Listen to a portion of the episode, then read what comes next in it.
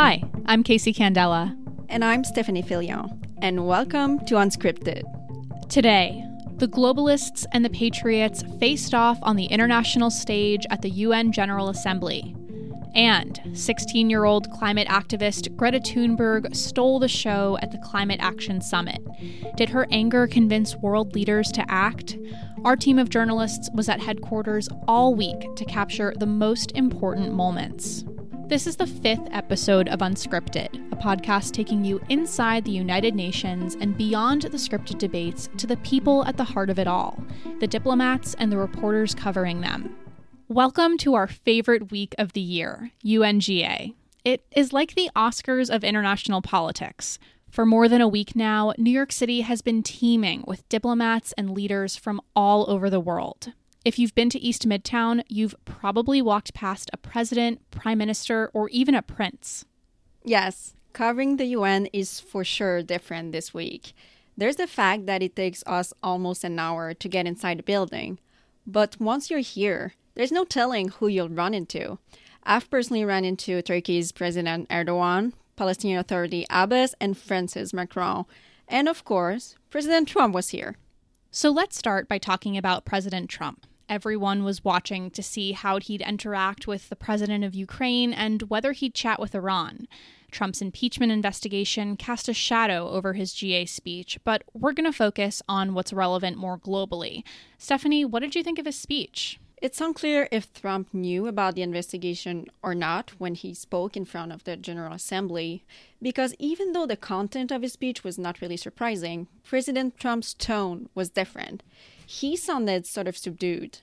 There were even pictures that went viral after it on the internet of his Secretary of Commerce, Wilbur Ross, looking asleep, and a Venezuelan representative reading a book about Simon Bolivar. But what was different about Trump's speech also was its writing. It was more polished than usual, even sometimes poetic. Have a listen. The essential divide that runs all around the world and throughout history is once again thrown into stark relief. It is the divide between those whose thirst for control deludes them into thinking they are destined to rule over others, and those people and nations who want only to rule themselves. But, of course, Trump's speech still sent a strong message to Iran, migrants, and Venezuela. To anyone conducting crossings of our border illegally, please hear these words Do not pay the smugglers, do not pay the coyotes. Do not put yourself in danger. Do not put your children in danger, because if you make it here, you will not be allowed in. You will be promptly returned home. You will not be released into our country as long as I am President of the United States. We will enforce our laws and protect our borders. I found this part of his speech so fascinating because he argued that the way to prosperity is not by coming to America, but by staying in one's own country and building it up. Now, President Trump spoke after Brazilian President Bolsonaro, and Stephanie, you saw some similarities between their speeches. Yeah, they definitely had some things in common. As you know, President Bolsonaro is a big fan of President Trump. And there have been some interactions between Trump's former campaign aide, Steve Bannon, and Bolsonaro. His son, Eduardo, is at the head of a local Bannon organization in Brazil on the far right of the political spectrum. So it wasn't really surprising for Bolsonaro to have a Trump like speech at the UN. It was a strong, aggressive opening of the high level debate. Bolsonaro and Trump both appealed to the people's fear of socialism, attacked the media and NGOs, and also appealed to religious audience. And the sentence that really stood out from Trump's speech is when he said, The future does not belong to globalists. The future belongs to patriots.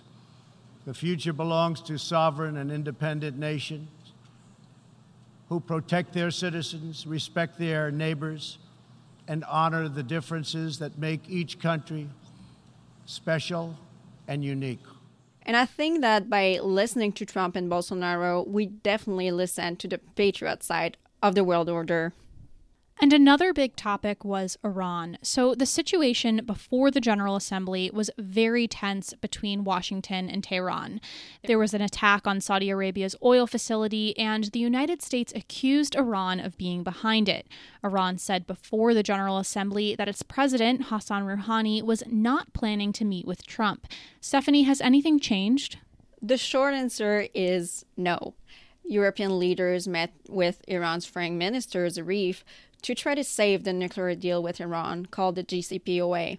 Trump was aggressive in his speech toward Iran, you know, kind of mentioning how strong the US military was and saying he hoped not to have to use it, implying he's ready to do so. Right. And then Rouhani came to the podium with a clear message to the U.S. that Iran is fed up.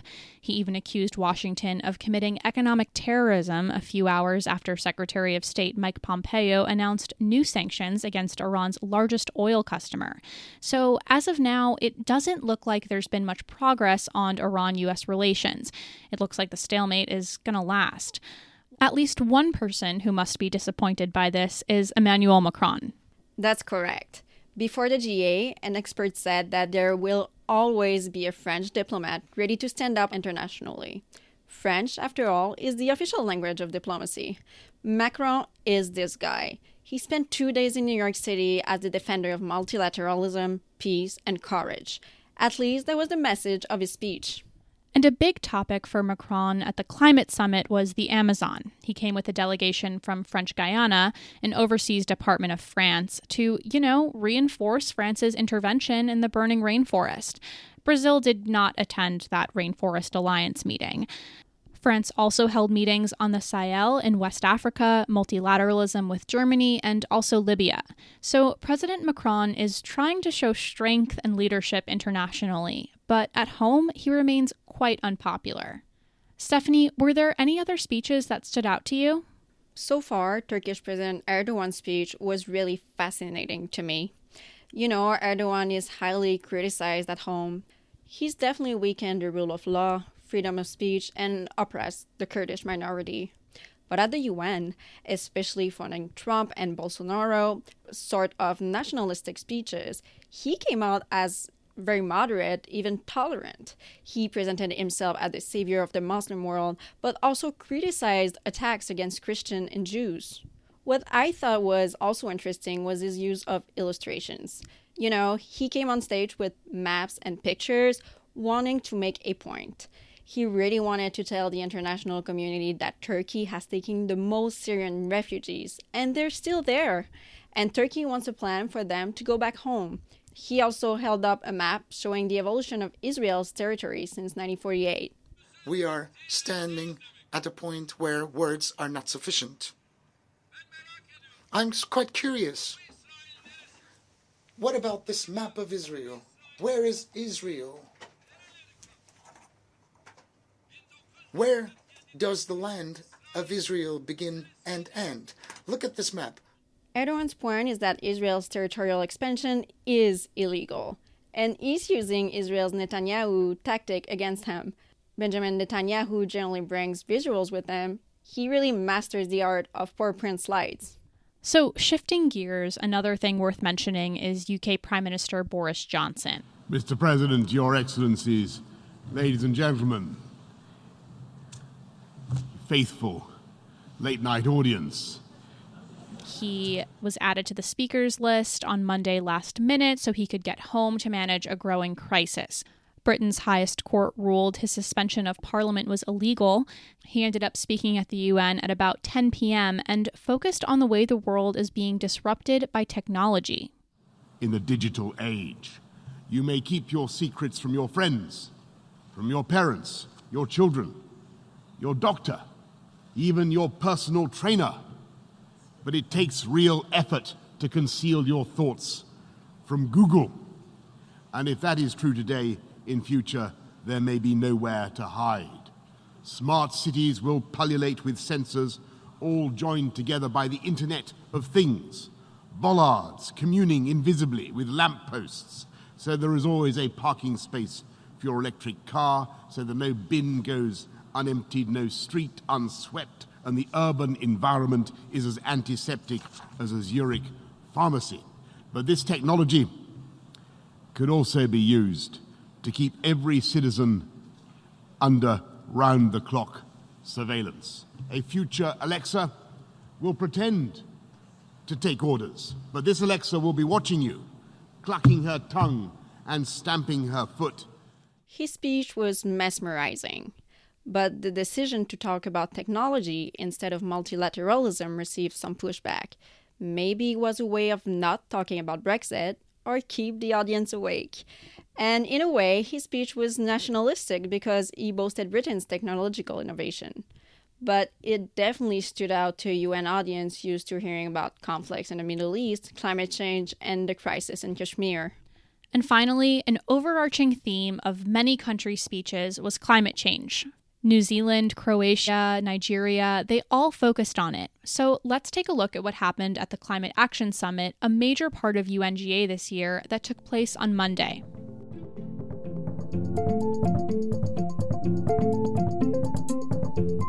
Next, we hear from Sona Lee. She's our colleague at PassBlue and spent her UNGA week following the Climate Action Summit. Hi, Sona. Thanks for having me. So, what were the major takeaways from the climate summit? Uh, well, Greta's speech made a really strong start, and it's been all over social media. Uh, we've heard a mixture of commitments that were being made by world leaders on how to get to net zero carbon by 2050. Several countries announced that they're doubling their contributions to the Green Fund. And a lot of country leaders also took some time to go over many examples of what they've already accomplished to date. So, everyone was watching to see what climate activist Greta Thunberg was going to say. And she's 16 years old. She led a school walkout and march here in New York on Friday for young people. And she even took a zero carbon sailboat here from Sweden for UNGA. How'd she do at the climate summit? Greta definitely gave adults a serious shaming and spoke with great clarity on how they've been letting young people down in the world. Um, she mentioned things like how policymakers and world leaders are just touting a few technical solutions and really just continuing business as usual. I shouldn't be up here. I should be back in school on the other side of the ocean. Yet you all come to us young people for hope. How dare you? You have stolen my dreams and my childhood with your empty words, and yet I'm one of the lucky ones. Wow, that is really riveting. Yes, but she was also hopeful that adult leaders would actually do something this time and really let her raw emotions shine through. If you really understood the situation and still kept on failing to act, then you would be evil, and that I refuse to believe. So, what does Greta want from adults? Well, at least one adult leader agreed with her, Pakistan's prime minister also expressed some worry that he thinks the world's not taking climate change seriously enough. Greta told global leaders she wants aggressive action now, and she was really critical of what she called the popular idea of cutting our emissions in half in 10 years, only giving us a 50% chance of staying below 1.5 degrees Celsius. She says that target isn't enough for her generation. How dare you pretend that this can be solved with just business as usual and some technical solutions? So, Greta's voice stood out as an activist giving a call to action, but the adults who spoke after her are heads of state and government. How is their tone different? As I said earlier, world leaders gave us a long list of things they've already been doing or made commitments about what they want to do in the future. The biggest ticket items are fossil fuels and um, agricultural industry items. But we also heard smaller concessions being made um, in really long, drawn out lists from some countries. One example of a country uh, who gave us a really long list of smaller items was Turkey's president. Uh, we heard things like railways usage, 4 billion trees being planted, zero carbon emission buildings, but nothing on fossil fuels, or coal. So many global leaders spoke, but we're going to highlight three female global leaders. First up was Jacinda Ardern, New Zealand's Prime Minister. We have introduced to Parliament the Zero Carbon Bill. We are strengthening our emissions trading scheme to more effectively price climate pollution. Ardern's speech is emblematic of the summit. She discussed how her country and region are affected by climate change and what her country's done to combat it, what they plan to do. Beyond planting a billion trees by 2023, something that she had a big focus on was becoming the world's most sustainable food producer, which touches on the agricultural industry and giving the ability uh, for farmers to manage their own emissions on their farms. Right. So New Zealand is an island nation in the Pacific. And one of the most fascinating parts of the summit for me was hearing from other small island nations about their experience with climate change and what they're doing. Yeah, that brings me to our next female leader that we're highlighting, President Heine of the Marshall Islands. Uh, the Marshall Islands is a group of 34 islands and atolls in the Pacific Ocean. It's between Papua New Guinea and the international dateline. Regarding climate change, Heine described her country similarly to other island nations, nations that are contributing some of the least greenhouse gas levels, yet are the most vulnerable to climate change. I join fellow Pacific Island Forum leaders in affirming that the climate crisis remains the single greatest threat to our regional security. That is why my government has submitted the resolution to our parliament to declare a national climate crisis, including to highlight the special circumstances we face as a low-lying coral atoll nation. President Heine also talked about why else she feels personally invested her baby granddaughter and for the children of her island nation. She also said she especially wants women and youth to have a seat at the table. And another woman who has a seat at the table is German Chancellor Angela Merkel. Sona, tell us what was going on at this point in the summit. Well, President Modi of India was speaking right before Chancellor Merkel when President Trump walked in and sat down next to Vice President Mike Pence.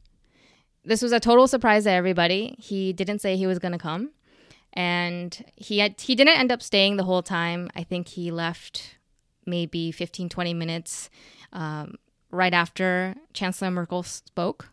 And so that means he was there for the entire time that Angela Merkel was speaking and heard her speech.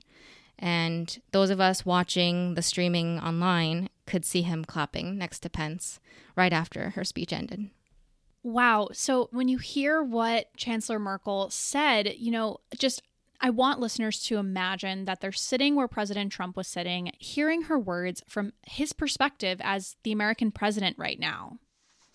There is, can be no doubt whatsoever that climate change, global warming, um, is primarily caused by human beings. And this is why we have to heed the advice of our scientific communities. It is a global challenge that can only be met if we stand together because we only have one planet all of us together.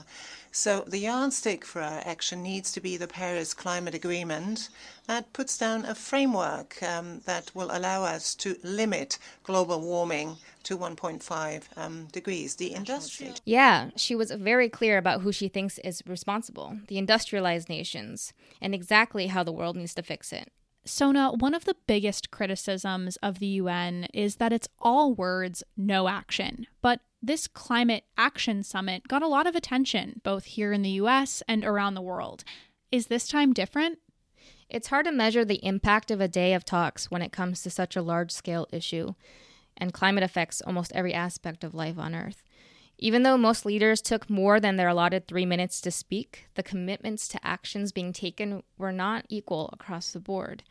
And there was a voice missing. The US is one of the world's largest industrialized countries so it matters that they didn't participate. But in terms of media attention and the voice of our youth, it feels like many people were listening in. We'll see what happens in the coming year. Sona, thanks so much.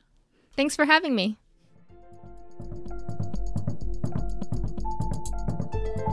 So, Greta Thunberg sort of stole the show at the Climate Action Summit. But this year, women leaders are not really the ones making the headlines. Antonio Guterres made gender equality a priority for his term as Secretary General. But Guterres making it a priority does not mean that each country at home focuses on the same thing. But we wanted to give some attention to the women who are here and who matter. I'm with Laura Kirkpatrick, a journalist for PassBlue. I think, Laura, that the first one we should talk about is Angela Merkel. Angela Merkel is a great place to start. She doesn't traditionally attend UNGA, so her coming lent a lot of exposure to the Climate Action Summit and increased kind of awareness of the event. Not only that, but it's quite possibly her last GA. She said she's going to retire. So she was very, very warmly greeted and kind of celebrated. In part, people are very appreciative of what she's done for Western diplomacy in the last couple of years, as well as the way that Germany has sort of integrated refugees into its economy in a way that can be held up as a model for other places. And one way to judge how warmly she was received was that while she didn't speak Tuesday when a lot of prominent world leaders did, she did attend the leaders' luncheon thrown by the Secretary General and actually got to sit right next to him. Well, that's a very meaningful decision from the Secretary General to sit next to her. And Merkel seemed to get along at this event with another woman's colleague, another leader, Jacinda Ardern of New Zealand. Ardern stole the show last year at UNGA by bringing her baby along with her. What happened this year? She spoke on Tuesday, right? She spoke on Tuesday. If you were in New York City, it was a little after nine o'clock at night. If you were in her hometown of Wellington, New Zealand, it was a little after one o'clock in the afternoon. Um, I'm not quite sure whether that worked in her favor or not with jet lag, but there she was. She spoke about climate change. She also spoke about the Christchurch massacre, which happened earlier in this year, and used that not only as a way to bring gun control to the UN as an issue, but also global cooperation to ensure that massacres and, and violent extremism are thwarted before they can happen. So she didn't get up there and say, I'm going to talk about women and women's equality, but she did address issues that directly and indirectly affect women. Um, I think that one of the things she has done is use the popularity she gained last year to speak about women's issues outside of the UN. That's indeed an interesting trend that we kind of witnessed at the high level debate is that women don't address directly women issue. Uh, why do you think it is? That's a really good question. It's kind of an enigma, and I think it, it's it's also the problem of which issue is pressing, which issue is the most likely to take hold. Uh, a lot of women spoke on climate change. Um, a lot of women spoke on technology, like Estonia's president used technology specifically as a way to bolster sources of economic income for women.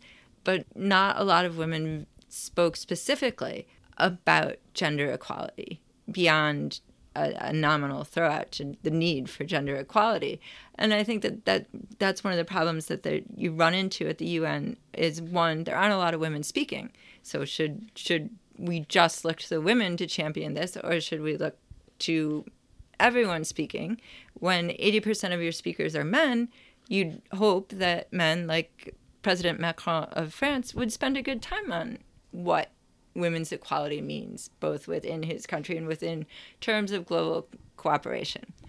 And that's a trend that we did see this year is that some men did champion uh, women's issues. I asked the male Minister of Development Cooperation for Finland, Minister Skinnari, why, as a man, he felt comfortable speaking on women's issues. And he said the more people speaking on this, the stronger it will be. And we also saw that there were many side events on women this year. Yeah, but those are all on the side. True. Thank you, Laura. Thank you very much.